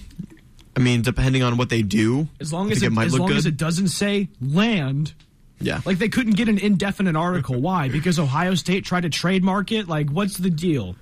I love the land as a slogan for Cleveland. Yeah, but not land. Yeah, absolutely. I'm right there with you. But for the Guardians, especially, guard the land for the land. Yeah, but the, All for what? Like, I love the slogan, but I know. putting the word land on a uniform, and plus, like, the lettering doesn't even really match our new rebranding. No, not at all. So where are we really going? What, Who knows? What four year old drew that with crayon? I got to ask my nephew Tucker because you know maybe he drew it and just accidentally mailed it to the Cavs, and they're like, "This is good." Good point, Yeah. Tucker. It's all your fault. No, no, don't say that. To, no, no, no, it's not, Tucker. It's not your fault at all, buddy. Uh, Tucker, I don't have an issue against you, but I do have an issue against whoever created that jersey. Okay. said land on it. All right. But hey, I mean, Donovan Mitchell wore the new white uniforms in that photo shoot the That other day. and that looks nice. looked great. So white uniforms look clean. Of course, we all wish they had some kind of trim on them, but they do look good nonetheless. Last question here for Hot Mic, our music programming director up here at WZIP, Logan Buchanan. He asks best sport to watch live in person. I would say it's a tie between baseball and basketball. That's fair. Yeah. I'm going to go with baseball myself. Marcus, what do you think? I'll say basketball. Basketball. Can we agree that football is the worst sport to watch live? I would agree with you. Yeah. Yes. Yeah, I, I hate watching football live. If it's a high school football game, love it. Well, see, it's different for me because like when I go to Browns games on Sundays, like I'm constantly just checking like updates from around the league. But like if I go to a primetime game and that's like the only game on, that's that's different in how I judge that. So that's why I try to only go to like the night games now. I just think about how I'm gonna beat the traffic. That's all. Yeah, traffic's not fun, parking's not fun, Not at all. and sitting in the nosebleeds, not being able to see where the ball is, where the first down marker is, it's it's just not a fun experience. Mm-hmm. I went to that Cardinals game last year with Dan growing up here at WZIP. Had that one good play to Donovan Peoples Jones, but that was about it in that, That was game. actually really cool. That Yeah. was that was still. I mean, the dog pound was going crazy for that play, but it was pretty cold, and we couldn't really see what was going on. And the Browns got that was that was also that was bit. also like the where Baker's injury got really bad. So Yeah, yeah, that was bad. I Yeah. remember going. that was to, a bad day. that was a little heartbreaking. I remember going to one Thursday night with Jeff. I mean, it was an experience I I quite want to forget. I thought I had to pick a fight because he, he was talking bad about my John Elway jerseys. You wore an Elway jersey with a dog pound? I know it was suicidal. Oh, it was oh suicidal for gosh. me to do that. he was wearing his Von Miller jersey. Yeah, but that's not John Elway. My dad hit John Elway with the with the uh, with what's the dog treats? I'm blanking on him now. A milk bone. My dad hit John Elway with a milk bone right before the drive. all right, like you cannot wear Elway in Cleveland if you are in Cuyahoga was County. suicidal for that me is to a do that. death wish, Marcus. it was suicidal for me to do that. oh my gosh! But the heck with the. Wow. Oh man, that will do it for this week's hot mic. I hope everybody enjoyed that. And Marcus, it's always a pleasure to have you on when we answer our questions on our Twitter page at WZIP Sports for hot mic. But it is twelve thirteen. That means the rest of this show is dedicated to the National Football League, and we'll start by recapping Week One because it was last Sunday. We haven't been on the air since before kickoff last week. So we are going to talk about week one a little bit here. And we'll start with some week one injuries because a lot of players went down. And perhaps most notably, Dak Prescott for the Dallas Cowboys went down with a right thumb injury. He had surgery and will be out six to eight weeks. Initial reports said the Cowboys would make a move for another QB. And then it came out that the Cowboys are unlikely to trade for a QB. So, guys, what do you think the Cowboys should do? Should they pursue another option until Dak Prescott returns? See, I don't think you can because by the time you bring in a new quarterback, you can't throw him in the game right away because he doesn't know the playbook at all. It probably will take four to three to maybe four weeks to even have like a general understanding of the playbook, and then you know it's then it's two weeks till Dak gets back. Like, do you really think that you know your games in four or five weeks are that unwinnable with Cooper Rush that you need to go bring in like a Jimmy Garoppolo that has the Spark Notes version of your offense. Like I, I don't see how they could bring in a quarterback. Yeah, well said, Marcus. Any thoughts? I would say just stick with Cooper Rush for a while if he doesn't produce for you. I mean, but I'll say like try to win games the old-fashioned Cowboys way. Uh, back in the '90s, when they was a team in the '90s, they was all about the run game, all about giving Emmitt Smith his carries, and had superb defense. And this new Cowboys, they have a superb defense, and they got two good running backs, Ezekiel Elliott and Tony Pollard. So just give them the rock and just pound the rock and just have Cooper Rush not do too much, but just game manage each game for them. Yeah, and like let's say like Dak's out like the latter half for six games. In those six games, they play th- all of their divisional opponents. So they play Washington, New York, and Philly, and their other three games are against the Rams, Bengals, and Lions. So this is a like Dallas could be digging themselves in a deep, deep hole right now. So yeah, that's what I was going to say here, and like just Dak Prescott going down not only hurts the Cowboys, but it severely hurts their chances in the NFC East so far this year. I mean, if he is out just that six games you mentioned, the games he's missing, those division opponents and the Bengals and the Rams, you got to consider that they're probably not going to be favored in like, those games. Would I be crazy to just give the division to Philly right now? I don't think so. I, Philly was my pick before the season started, as, as was mine. I and think Philly's going to make a good run. I think this, this, yeah, I think this Dak injury just reinsures that this division is for the Eagles to take it. You know, I'd agree. Um, so in those six games, you know, maybe they go two and three. Yeah, but I mean, like without the, Dak, three and three while giving up wins to division opponents, though, and that's a recipe to be out of the running for the NFC East. Oh yeah. So we'll see what happens in the NFC East with the Cowboys. Hopefully, Dak Prescott gets out there as soon as he can, but right now certainly looks like it's the Eagles' division to lose. Next up, TJ Watt. TJ Watt went down with a torn pec. Thankfully for the Steelers, it will not require surgery, but he is expected to miss about six weeks. The Steelers' defense looked scary in week one, but what does this mean for Pittsburgh moving forward? You know, so they put Watt on IR, which means he's out at least four games. And, you know, for Pittsburgh, they debatably caught a break because he's going to be missing the Patriots and the Browns. I think you can probably have a pretty decent pass rush with him missing these games. What really is going to bite them in the you know what is their next games are against Buffalo and Tampa. And you need all the help you can get to even just compete with those rosters. And that's just if he misses four games. So you know, and then afterwards, he, they have Miami and Philadelphia after that, and that would take him to the end of October when they think he could come back. So this is a tough stretch for Pittsburgh. Yeah, absolutely. And before we get back to TJ Watt, speaking on injuries, just got a notification from Bleacher Report from Glazer saying Jameis Winston has four fractures in his back. Oh my gosh. He's playing through a, a lot of pain today with extra padding to protect the area. Oh this comes gosh. after the news of Alvin Kamara being out today for the Saints as well.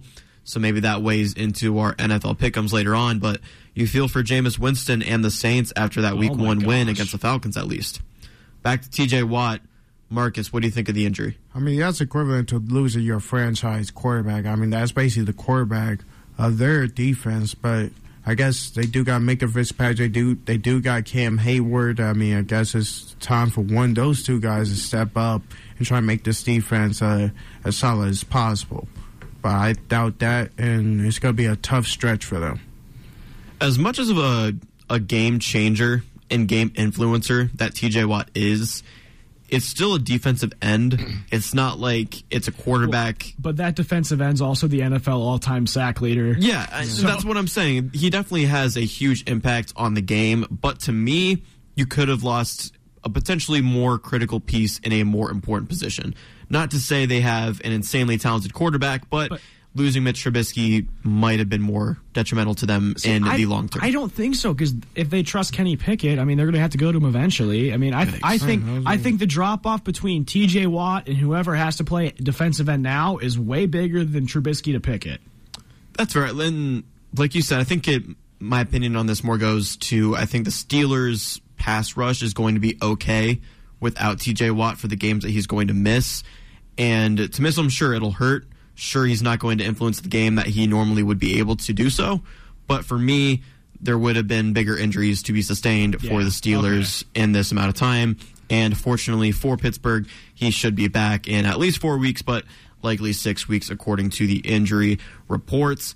Last injury I have listed for week one is Elijah Mitchell. He sprained his MCL and will miss about two months for the 49ers. Jeff Wilson Jr. and Jordan Mason will do the running for for the 49ers while Mitchell's out. Certainly won't help their young developing QB in Trey Lance, that's for sure.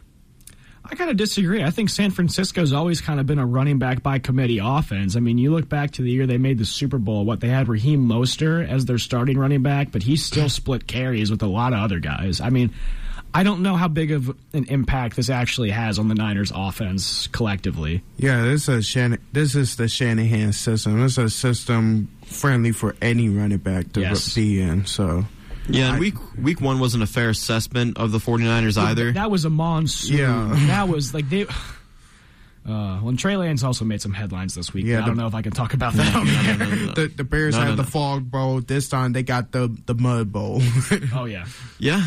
Um, for me, I, am still not high on Trey Lance, but of course, that week one performance isn't really anything to critique or analyze based on the conditions of that game. We'll see what the 49ers look like in the future this season. But let's go to some power rankings after week one. Um, I don't know if we want to consider Thursday night football in this. Technically, Thursday night football between the Chiefs and Chargers was week two. It doesn't really affect my list too much, but maybe it does for you guys. Top five power rankings after week one. Let's start at number one. Let's start right at the top of the list. Marcus, I'll go to you first. Who do you have number one? it's the Buffalo Bills. There is no right answer to this, but the right answer is the Buffalo Bills. Yeah, I'm right there with you guys. the Buffalo Bills, number one, they defeated the reigning champions and the Rams on the road, 31 to 10, in the first week of Thursday Night Football. And their defense got much better. Offense is explosive, and Josh Allen could easily be the MVP this season. Number two, Matt, go ahead.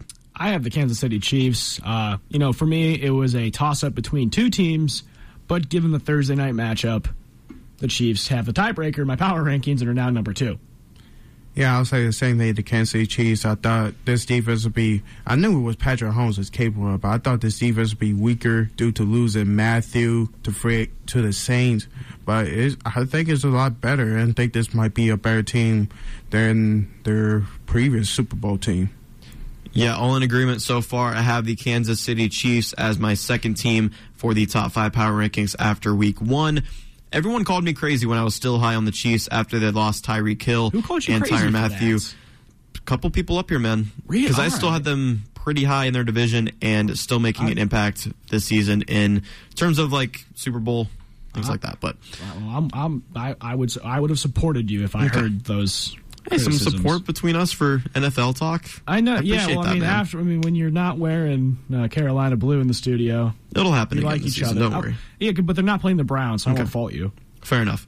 You know, sure the the Chiefs lost some pieces over the offseason, but the piece that matters most is Patrick Mahomes. Yes. Matters most, Patrick Mahomes, and they proved that against the Cardinals and week one and even on Thursday Night Football. But of course, this is just week one power rankings. Number three, I have the Tampa Bay Buccaneers.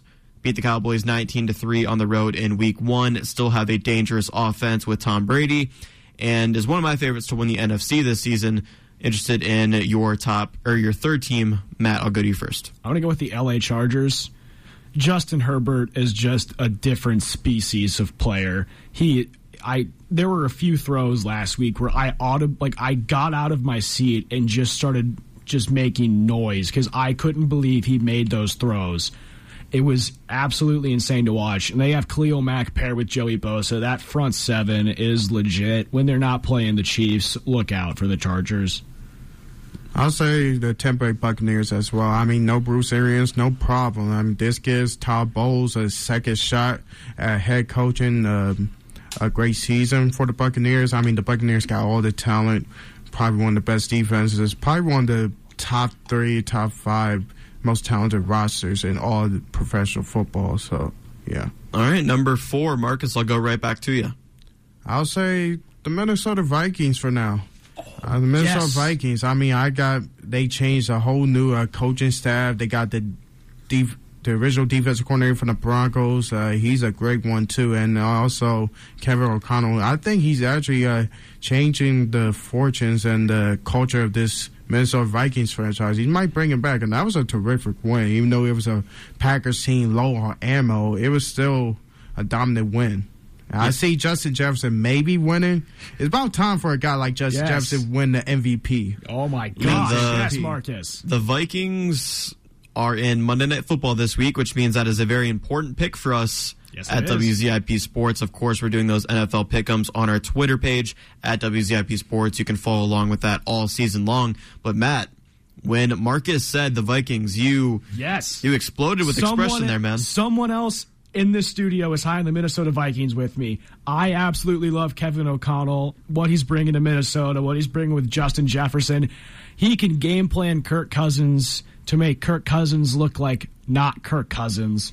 I think this Minnesota Vikings team wins this division. Sorry, Dan. I know you're a big Packer guy, but this Minnesota Vikings team, watch out for them. I'm so glad someone else has bought in this early with me. So are the Vikings your fourth team? They, yeah, they are my number four team. Number four yes. team? Sorry about that. No, you're good. My fourth team is the LA Chargers. In week one, at least, they beat the Raiders in a tough game at home, 24 to 19.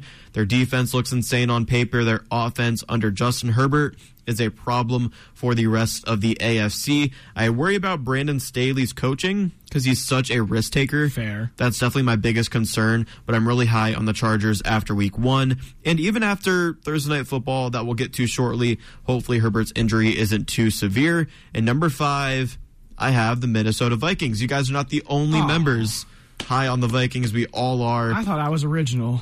yeah. what can I say, Matt? Um, I have the Vikings at number five, and you guys said it perfectly, so I don't really have anything to add. Marcus, who's your fifth team? The LA Chargers. I'm already gonna put in. I'm already putting bids for Khalil Mack, Defensive Player of the Year, and Justin Herbert. He's just something else. Like I'm not quite sure to say yet is the best quarterback in the league. As so Patrick Mahomes, not just yet, not just yet. He is on his heels though. He is on his heels. It's between him and Josh Allen right now, but he is something else. I mean, he's just got guts and he's got what it takes. But the Chargers, they got everything that it takes to beat to get to the Super Bowl. Honestly, All right, fifth team. I'm going to go Tampa Bay, which means we all have the same five teams, just in a different order. Couldn't put them higher because that te- that offense is just so injured. They lost four of their five starters from last year. Chris Godwin's uh, out for a couple more weeks. But I, as Alex says, never bet against Tom Brady. Yeah, same teams in the top five, just a different order, but all in agreement that the Bills and Chiefs are number one and number two. And speaking of Tom Brady, do you see that report this morning saying that he has Wednesdays off? Yeah, that's This year? that's kind of normal. I mean, Hue Jackson gave Joe I mean, I don't- Thomas Wednesdays off. I don't make much of the storyline, but I didn't know if you guys had any thoughts on it. Well, with like the whole I like mean- Brady off the field things, or like Mass singer. Uh, Who yeah. knows? Oh, I don't think it's Mass Singer. I think it's some personal stuff, and I don't feel like I. I don't feel like I should speak on his personal matters. No, I I completely agree with you. I think the whole Mass singer debate is irrelevant. Yeah, I think that's yeah, relevant. as well. But, but, But yeah, I mean, good for Tom Brady. He's in his last year, likely his last year. Yeah. And he gets Wednesdays off. So Good for him. good for him getting Wednesdays off. That will do it for this segment. We're going to go to our last break. When we return, we're going to talk about Thursday night football, have around the roo with that, and then we're talking about the Cleveland Browns recapping their week 1 performance against the Panthers, talking about the Brett the Browns Jets game today kicking off in about 30 minutes and then NFL Pick'ems Week 2 edition. Don't miss out right here on Sports Power Talk 881 WZIP.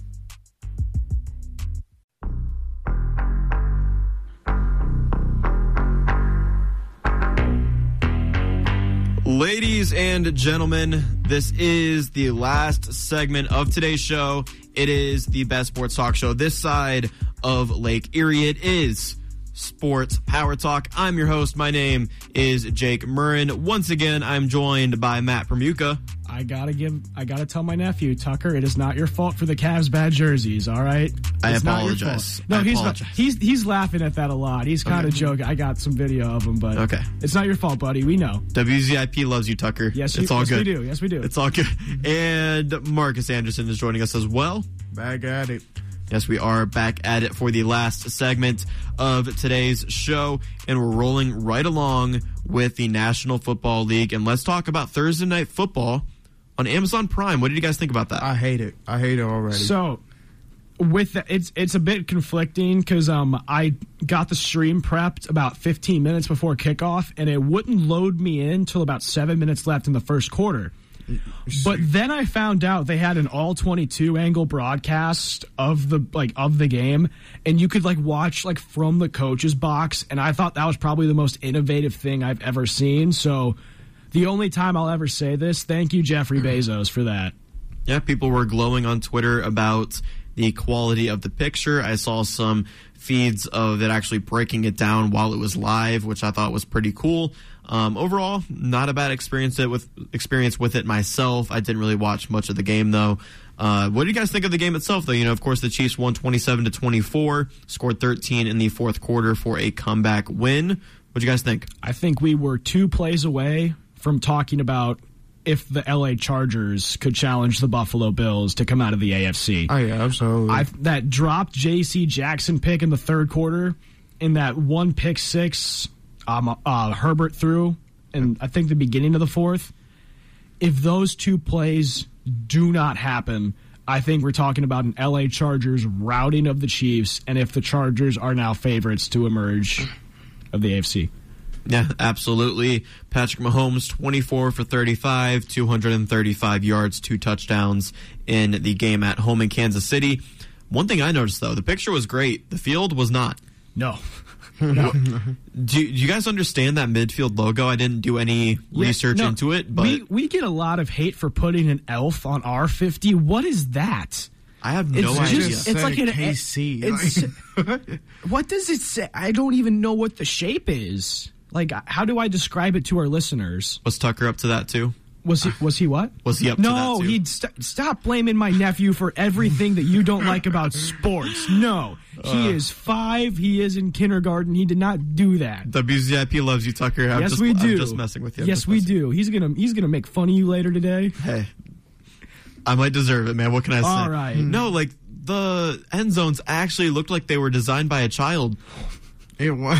And the midfield logo, oh. I didn't understand it either. It's, it's just oval. It says KC. That's it.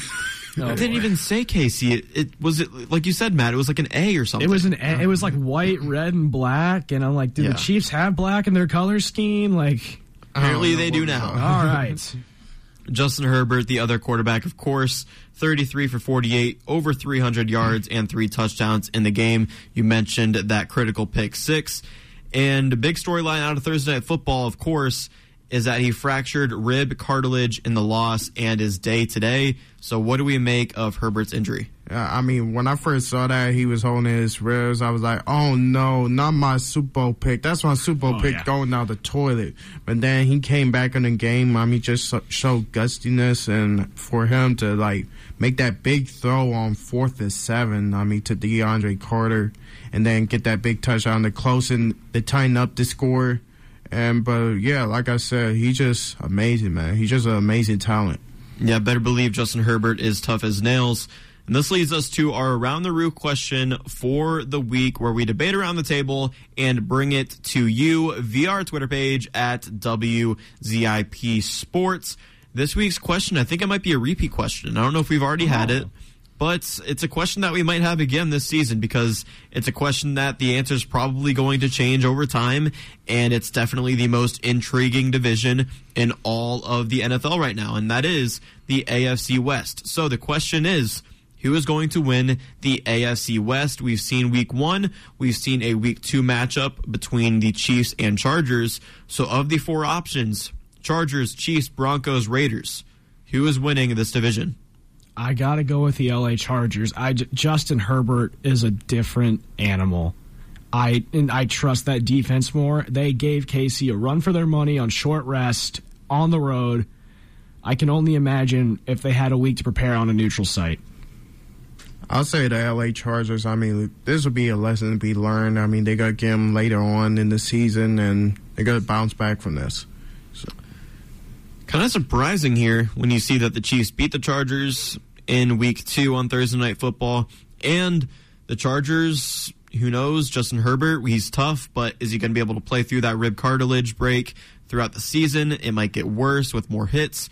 It's very questionable right now. He is considered day to day, but I'm going to go with the Chiefs. Like I said, they haven't missed a step so far. Patrick Mahomes is very dangerous, showing that he is one of the elite quarterbacks in this league if it wasn't proven already and he could be he could very well be in the MVP conversation himself this season. So I'm going to go with the Chiefs winning the AFC West. I have the Chargers right behind them, and then even the Broncos and Raiders. The Raiders put up a good fight against the Chargers in Week One. Broncos a stunning loss in Week One Oh, on the road to Seattle we'll see what happens in that division, but it will be entertaining to follow all season long. Around the Roo is live on our Twitter page at WZIP Sports because we want to hear your thoughts on the AFC West, who's going to win, and leave us a comment in the on the tweet and let us know why. Let us know why you think the Chargers, Chiefs, Broncos, or Raiders are going to win the AFC West. But Matt, Yes. you ready to talk Browns? Of course. The I'm ready. always yes. I'm ready to talk Browns. We'll talk about them and do our NFL pick'ems to end today's show. But let's talk Browns Panthers. All right. Let's do it. Let's talk Browns Panthers. Recap Week One against the Panthers as the Browns started the season one and zero for the first time since 2004. Yes. Since I was three years old. Four presidents ago. Yeah, it's been a while. Started 1 and 0. O line gave up only one pressure. The run game averaged 5.9 yards a carry on the ground. Love to see it. What did you think of week one? Just chef's kiss all up fr- to all the offensive linemen up front. Chef's kiss. James Hudson getting you know third string right tackle being thrown into the fire an hour before kickoff and holding his own against the Panthers. Great job out of you. I know Jedrick Wills has been getting a lot of hate on Browns Twitter, but I didn't think he was too awful. And then uh, another thing I want to talk about was last week I did predict that the Panthers would have a big play on a busted coverage because one of our DBs would get bored. I thought it would be Martin Emerson, but it was John Johnson. John Johnson didn't take the deep post from Greg Newsom. He played the out route, and Baker hit a good ball. Yeah, John Johnson, the man who had the Browns' first sack of the year. Oh, yeah. Who would have thought that? I wouldn't What did you think believed of it. Browns Panthers, Marcus? I mean, at the same time, this was an unacceptable win. I mean, I mean they. It was it twenty to seven at one point. It was twenty to it was twenty to seven in the third yeah, twenty quarter. to seven. I mean, they was beating them down for a minute. I mean, you had Baker Mayfield. I the mean, magic of Baker for- Mayfield right there. for four straight thir- three and outs, and not only not only third downs, but third and longs. Four straight third and longs. You had this guy, and then you still gave this guy the capability of bringing his team back, and then took y'all a field goal. I mean, Yeah, I just- got I got everything I wanted out of this game. Cade York, of course, we have to mention his name. Made all I four mean- of his field goals, including the 58 yarder for the win. CBS did a stat on that. It would have been good from 68 at least. Nah, That that's is I mean- insane. that is an Yeah. insane that leg shouldn't be allowed. that allowed. Cade York has. And Baker Mayfield, I even got what I wanted out of him as well. Of course, he had that rough first half, but in the second half, in his final five drives, was nine for 12, over 200 yards, and had a passing and rushing touchdown. So for me, I wore a Panthers Baker Mayfield jersey. I got a Browns win. I got what I wanted. I felt satisfied after that game was over. Cade York, love to see him for the Browns as well. But let's talk about Browns Jets about to kick off in 19 minutes. Yes, sir. Let's preview week two against the Jets. What are three keys to the game for a Browns win as they look to start 2 0 for the first time since 1993? I would have been negative eight. I was negative nine. Yeah, negative nine. My parents hadn't met yet. Hmm. Oh, wow. Yeah. Wow. Yeah. Yeah, that Oh, puts that it was- in perspective, huh? yeah, that was one year after my mom and dad got married. So, Jeez. Browns Jets, though, three keys. Marcus, go. Uh, so it's all on defense. Improve on tackling. Uh, improve in the coverage. I still think that secondary is is kind of suspect, even though it has Denzel Ward and Secondary Josh. suspect. Yeah, even though What? it got Denzel Ward and John Johnson. I mean, you saw it last week. I mean, how wide open DJ Moore got. I mean, it's total suspect, but improve on that. Contain Joe Flack. I mean, pressure Joe Flacco, and hopefully they don't screw this up. And also, also just pound the rock. You are just Just pound the rock. you are just reaping with Cleveland sports optimism today. Quick update on White Sox Tigers. It is two to two in the top of the second inning. All of us are Tigers fans today. Don't forget that as we root for the Guardians at 140 as well. But right now, it's all football. Matt, give me your keys to the game. Three keys to a Browns victory. Get to Flacco with your front four. You cannot afford to take linebackers or any any of your secondary out of coverage. This Jets team will hit the deep ball on you if you give Flacco enough time. Say what you will, he can still throw the ball downfield. Uh, keep everything in front of you on defense. Too many times last week we gave up those busted coverages where they weren't on the field correctly. They couldn't. They didn't know where the ball was. Keep everything in front of you. Contain, contain, contain. Keep an eye on Garrett Wilson too. Garrett Wilson. Yeah. Keep an eye on him. And then- Moore. Don't do not underestimate their wideouts. that receiving core is very slept on. Braxton Berrios. He could be a I think I think too. Berrios is out today. Oh, actually, he I is? think the the inactive report. Don't quote me on that though. The inactive report just came Oh, out. I was going to say, keep an eye no, on him. Denzel. Denzel Mims is inactive. Braxton Berrios is in. So oh yeah, keep an eye on him. He could be a real sneaky one too. And then my last my last key to a victory: take away Quinnen Williams on, from on the Jets defensive line. If you can just double team him, you have two All Pro guards right next to Ethan Pocic. One of that, just double him the entire day. Get Nick Chubb, get Kareem Hunt, get Jerome Ford going early, and then just let Jacoby keep the offense in cruise control, and you'll be just fine. All right. My three keys to a Browns win today against the Jets. First, don't let up on defense. I see our defense playing well and finding success, especially early in this game, but I, I don't want them to become lackadaisical when we might need them the most in that second half. Second, repeat last week. Our offensive execution wasn't perfect against the Panthers, but the base and game plan was solid. Run the ball with Chubb and use Hunt in the red zone behind that insane O line. And then third, last week I said all eyes on Cade York because this game could have been decided by a field goal. It was. This week I'm saying all eyes are on David Njoku, Amari Cooper, and Cade York at home. Donovan Peoples Jones was Brissett's favorite target in week one, but I'd like to see him connect with Njoku and Cooper more. Plus, York's amazing game last week. I'm excited to see how he fares at First Energy Stadium. Who knows? York might be able to outscore the Jets himself in this game. You said he hit, what, a 65 He had a yarder? 65 yarder in warmups. Yeah, Tony 65 Grossi yarder. tweeted that. Yeah, he's he's insane. You love to see it. I know. Before we get to our NFL pickums for week two, over under. We did this last week. It is going to continue. I have some over unders here, and you guys are going to give me what you think. First, Joe Flacco throws for over under 200 yards. Over. Under. Under, I'm going to go over. Last week he threw for 309. Yeah, he while threw only 60 scoring at nine points. Second, Joe Flacco gets sacked over under three and a half times. I'm gonna take the. Mm, I'm gonna take the under. I'm taking the over. I'm taking the under. Hopefully, Myles Garrett gets those two sacks. Breaks and, the re- franchise record, baby. Yeah, hopefully the dog pound goes crazy for him as well. Third, Jacoby Brissett throws for over under 150 yards. Last week he had 147. This I'm taking the over. I think this week is the week Jacoby makes everyone a Jacoby Jabroni. We go from Baker Bros to Jacoby Jabronis after today. That's one way to put it. Marcus, Uh, what do you I'll think? I'll take the over. Just ten more yards than before.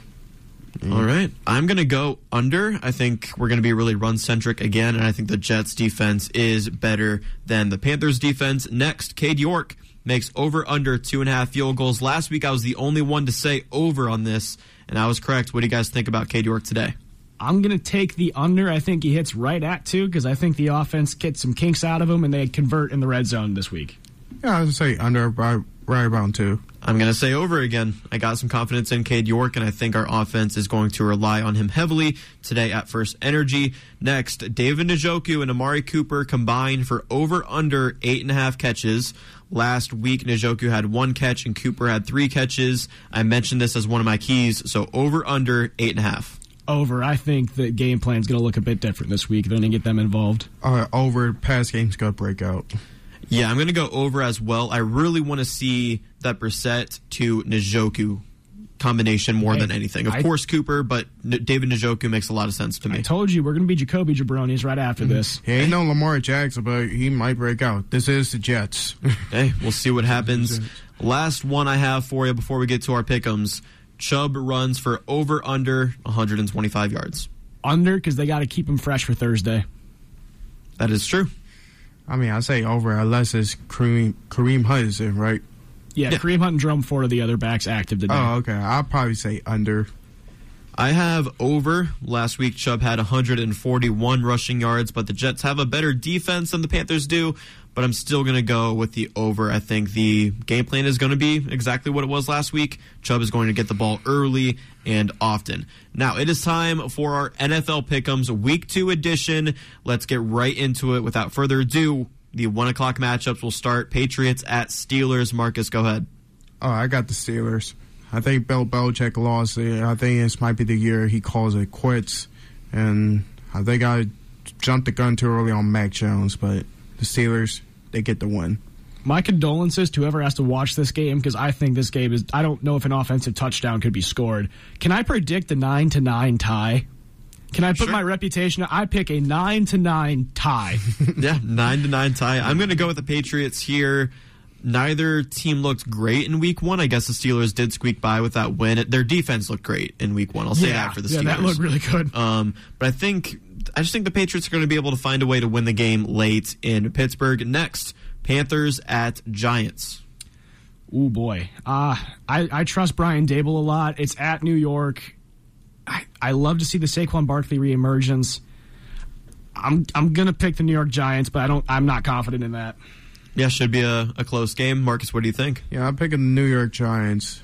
I, I don't want to say the Giants are back yet, but it was a great, it was Could a be. good win No, against the Titans. I because- got the Giants. Because- Saquon Barkley's back. Because I picked him, your boy, your boy's gonna go off today. I just just because, oh, just because I picked the Giants. I love it. It's gonna be soon when I once I start putting on that Kiss song saying New York Groove. It's gonna be so soon when I put that on. oh boy. Yeah, it's All right.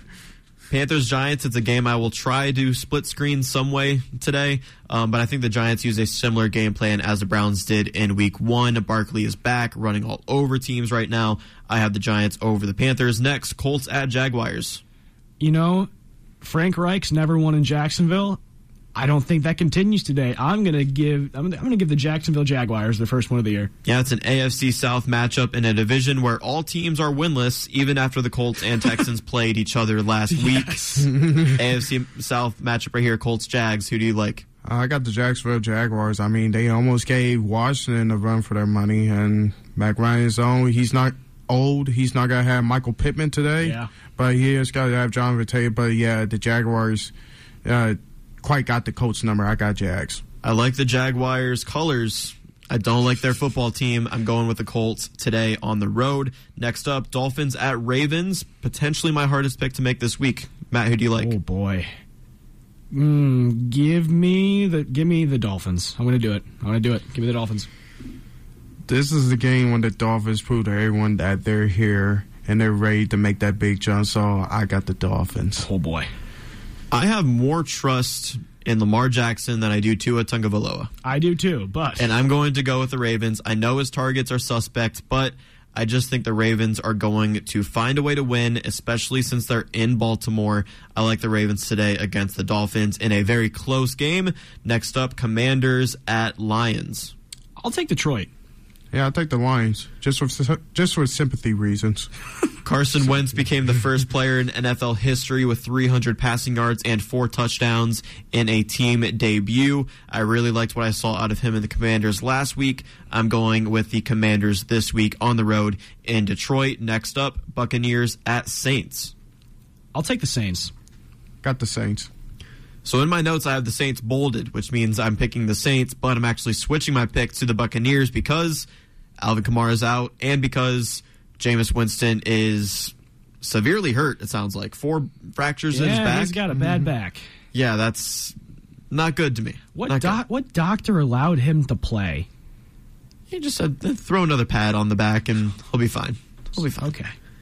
Yeah, I like the Buccaneers here. You know, Tom Brady's. I don't think he's ever beat the Saints. He's always struggled against the Saints In the playoffs, he has beaten them. In the regular One- season, one he has time, not. yeah. Okay, in the regular season, he has not beaten the Saints, um, but I like him to do that today because of what the Saints are going through right now in terms of injuries.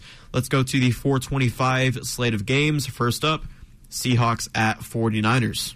I'm going to take the San Francisco 49ers. I think this week Trey Lance puts last week's monsoon performance behind him and puts his off the field headlines behind him. This is the Trey Lance coming out party.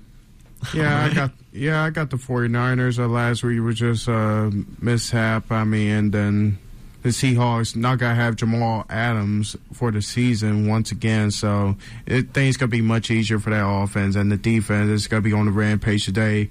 Geno Smith, that was just a one week uh, Yeah. wonder. So yeah, It was yeah, fun. But I don't know if fluke wins really exist in professional sports, but certainly last week felt that way Yeah. in the Broncos Seahawks game. I'm right there with you guys. I, the, I like the 49ers to bounce back in week two. Next up, Rams hosting the Atlanta Falcons. I will take the Rams easy. yeah, I got the Rams. They got to bounce back.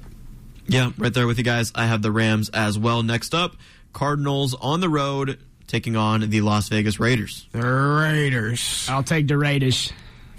Raiders as well, Marcus? Yes, sir. All right, I'm also taking the Raiders. Davante Adams' grandparents are watching him play for the first time today in person. Oh, that's so sweet. That means Davante Adams is about to go off today. Exact. Yeah, that's oh my. That's such a cool story. Like they not live near him as a kid, or I don't know the entire story, but it is their first time watching Adams Oh, live that's- in person. That's so wholesome. Give me And- Raiders by thirty. yeah, Raiders the by 30. The Cardinals secondary better be on watch out. The Raiders are coming to play today. Next up, Broncos hosting the Texans. Denver Broncos. I gotta take Denver. Broncos country. Let's get that first win. I agree. I like them winning today against the Texans. Bengals at Cowboys. Oh, give me Cincinnati. Joe Shiesty versus Cooper Rush. Who do you like in that matchup? Cooper Rush. I'm going with Cooper. No. Okay. The Bengals by a million. What do you think, Marcus? Uh, I got the Bengals. Yeah, Trayvon Days. He ain't got none on J- Ja'Marr Chase. So. Sunday night football, 8:20 p.m. kickoff time. Bears at Packers. Why does this have to be a primetime game? The Packers are gonna murder them. All right. This is my upset. Maybe pick. not everybody What? has that take. Yeah. the see? Bears. The, Bears. Bears. Interesting. I really like Justin Fields. I'm really liking the progressions he's taking. I really like the steps he's taking towards development. I think Oh, Matt even. Floss is really already making improvements with Justin Fields and that new quarterback quarterback Oh. coach of his too. Bold, bold prediction. And then he he got the same offensive coordinator Aaron Rodgers had. Oh boy. All right. I'm going with the Packers because Aaron Rodgers owns the Bears. What Yeah. can I say? He owns the Bears, so I'm going with Green Bay here. But now it is time for our most important picks. It's weird. There are two Monday Night Football games this week. For our Twitter pick'ems, we're going with Vikings, Eagles. But first, we got to predict Titans at Bills. I will take Buffalo by a billion. The Buffalo Bills. No one circled the wagons like the Buffalo Bills, as Chris Berman would say. Yeah, I think the biggest question here is how many points will the Buffalo Bills score? Because I'm in agreement with you guys. I think the Bills win big on Monday nights. But the Monday night football that really matters to us here at WZIP Sports is Vikings at Eagles. Matt, I'll go to you first. See, Philly was number six in my power rankings, so I'm going to take Philly over Minnesota. Oh, I got the Minnesota Vikings. I'm going to go with the Eagles here. I think it's going to be really, really close. I know the Vikings are under a new system this year, but the Vikings are notorious for losing close games. So that's the way I'm going here. I think the Eagles win in a very contested, close game on Monday night at home. And now, Jets at Browns. Cleveland Browns hosting the Jets for their home opener of the 2022 NFL season, kicking off in a matter of minutes. Matt, Jets Browns. Browns by a quarter billion. Yep, the Cleveland Browns. You better not screw this up either. I'm going with the Browns as well. Do we have score predictions for that game? A million to nothing. It's definitely no, no, gonna happen. No, a real, a real one. Um, thirty-one to sixteen. I'll probably say 21 to 19. I'm going 24 12. I don't know if the Jets get in the end zone in this game. I have a lot of faith in the Browns defense. And another pick 'em because we're not going to be on the air until next Sunday. Oh yeah, you're right. And the Browns have a short week. They're playing Thursday night football. They host the Pittsburgh Steelers, an AFC North battle here. Thursday night, Steelers Browns. Of course, we have to see how today plays out, but an early prediction from us guys. I will What do you be. think? I will be there. I will be heckling the you know what out of Pittsburgh. Browns by twenty. Okay, Marcus, Steelers Browns Thursday night football. You know, it's a real possibility, but uh, I got a feeling it's some kind of deja vu. The thing we had with Baker Mayfield first first game against the Jets, so I think it like Kenny Pickett might come in. So I got Steelers. Oh I got the Steelers. I will lose my mind if Kenny Pickett comes in and wins the game for the Steelers oh in Oh my- Cleveland. You were just reeking of just Cleveland negative. Oh we'll never Like, hear oh it. my We'll never hear the end of it from Pat. Can you imagine? if Baby Hands comes in and just outduels this defense. Yeah. I'm going with the Steelers, though, all things Boo. considered. I know, I hate doing it, man. I really do. Um, TJ Watt being out is a big difference, but we'll see how that short week treats both of these teams here. And we'll see how today goes for both of these teams as well. All right, that will do it for the September 18th edition of Sports Power Talk. We talked about college football with the Akron Zips, Major League Baseball with the Guardians pennant race, answered your questions in hot mic, and talked about all things NFL with week two kicking off in a matter of moments. Any last thoughts on today's show, gentlemen? Jake, stop blaming my nephew for bad field designs and jersey designs. I'm sorry, we I'm love just, you. I'm just kidding. He, he he's laughing about it, but just yeah. Football on Amazon sucks. Thursday football sucks. Just take it off altogether. All right, that's an interesting last take. As always, for more WZIP sports content, you can listen, download, and share our two podcasts, SPT Rewind and SPT Overtime. Rewind for any part of today's show that you may have missed or want to listen to again, and Overtime for topics we usually don't cover on the air. Logan Congro put together a fantastic package of interviews last week for Akron Soccer, so I definitely recommend checking that out. Lastly, follow us on Twitter at WZIP Sports for NFL pick'ems, fantasy football scoreboards, s- sports updates, and so much more. Joining me on today's show were Matt Permuka. Marcus Anderson. my name is Jake Murrin. Play some football, be kind, and WZIP Sports will be back next week, same time and place, for more sports power talk on 88.1 WZIP.